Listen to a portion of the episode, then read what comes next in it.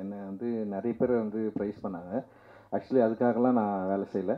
எனக்குன்னு சில வேலை திட்டங்கள் இருக்குது அதுக்காக நான் வேலை செஞ்சுட்ருக்கேன். இது ரொம்ப செல்ஃப் ரொம்ப செல்ஃபிஷான ஒர்க் தான்.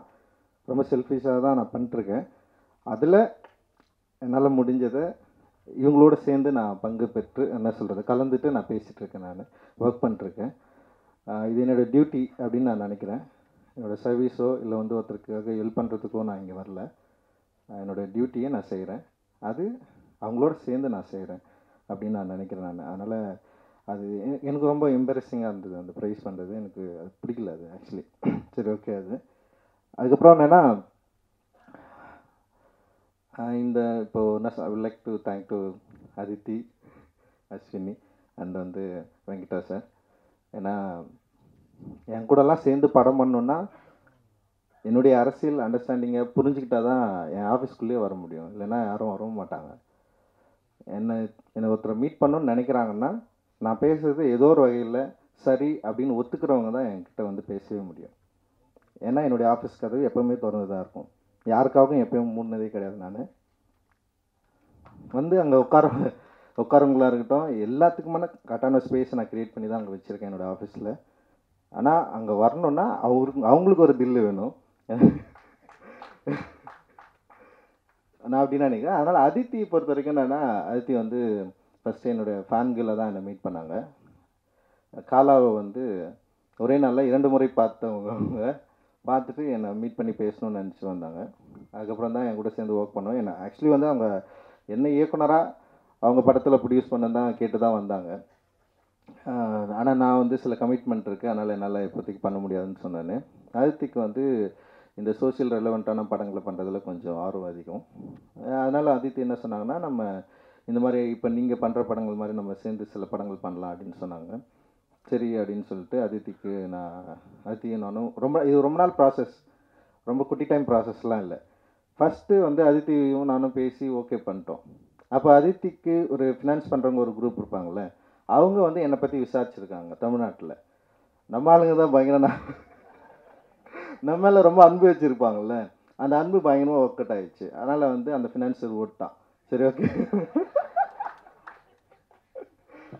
இல்லை இல்லை ரஞ்சித் கூடலாம் பண்ண பண்ண படம் பண்ண முடியாது அப்படின்னு சொன்னால் அதித்திக்கு வந்து கொஞ்சம் she worried about that issue ஆனால் வந்து அதித்தி இல்லை சரி நான் கரெக்டான பர்சனை நான் கூப்பிட்டு வரேன் அப்படின்னு சொல்லிட்டு அப்புறம் கோல்டன் ரேஷியோ உள்ளே வந்தது. கோல்டன் ரேஷியோ உள்ளே வந்ததுக்கப்புறம் கோல்டன் eh, ரேஷியோவுக்கு வந்து அவங்களுக்கு ஒரு அண்டர்ஸ்டாண்டிங் இருந்தது. நான் என்ன படம் பண்ணுறேன் என்ன பேசுகிறேன் என்னுடைய பாலிடிக்ஸ் மேலே. அப்போ அதுக்கப்புறம் தான் ஜெட்டியும் உள்ளே வந்தது. இப்போ இவங்க எல்லாருமே என்னென்னா குறைந்தபட்சம் நம்ம பேசுகிற அரசியலில் சரியாக புரிஞ்சுக்கிட்டு சரி நம்ம கூட சேர்ந்து படம் பண்ணலான்னு சொல்லிட்டு அஞ்சு படங்கள் வந்து பண்ணலான்னு சொல்லிட்டு முடிவு பண்ணோம். அந்த அஞ்சு படங்கள் ஒரு ஓப்பனான காலாக தான் இருந்தது. யார் கூட சேர்ந்து பண்ணுறது இவங்க கூட தான் பண்ணோம் அப்படிலாம் எதுவுமே இல்லை.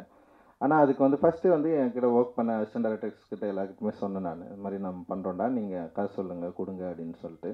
அதில் வந்து எல்லாருமே கொடுத்தாங்க. இப்போ சுரேஷ் அண்ணன் என்கிட்ட ஒர்க் பண்ணார். அவர் கொடுத்தாரு. ஃப்ராங்க்லின் கொடுத்தான். அப்புறம் மோசஸ் கொடுத்தான். அப்புறம் அதுக்கு எல்லாமே ரெண்டு பேர் மாரி செல்வராஜை வச்சு அடுத்த படம் பண்ணுறதா பிளான் இருந்தது. அப்புறம் மேற்கு தொடர்ச்சி மலை பண்ண லெனின் அவரை வச்சு படம் பண்ணுறதா இருந்தது. இதுதான் இப்போதைக்கு நாங்கள் சைன் பண்ணியிருக்கோம்.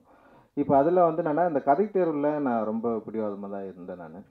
எனக்கு பிடிக்காத கதையோ இல்லை எனக்கு எதிரான கதையோ இல்லை வந்து இந்த என்ன சொல்கிறது ஒரு பொலிட்டிக்கல் இன்கரெக்ட்னஸ் உள்ள ஒரு கதையோ என்னுடைய திரைப்படங்களில் அதாவது என்னுடைய ப்ரொடக்ஷன்லேருந்து போகக்கூடாது அப்படின்னு நான் நினைக்கிறேன்.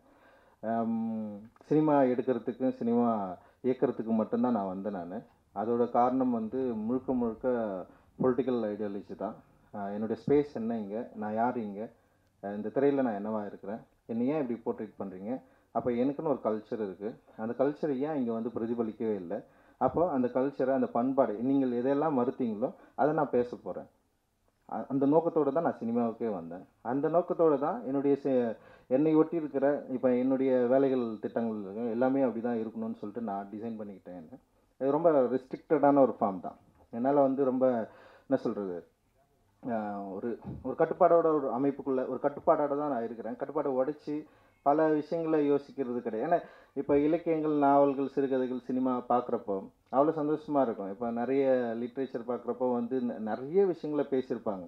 ஆனால் என்னால் அப்படி பண்ண முடியுமா அப்படின்னு தெரில ஏன்னா எனக்கான வேலைகள் நிறைய இருக்குது இதெல்லாம் செஞ்சு முடிச்சா தான் நான் அங்கே போகவே முடியும்.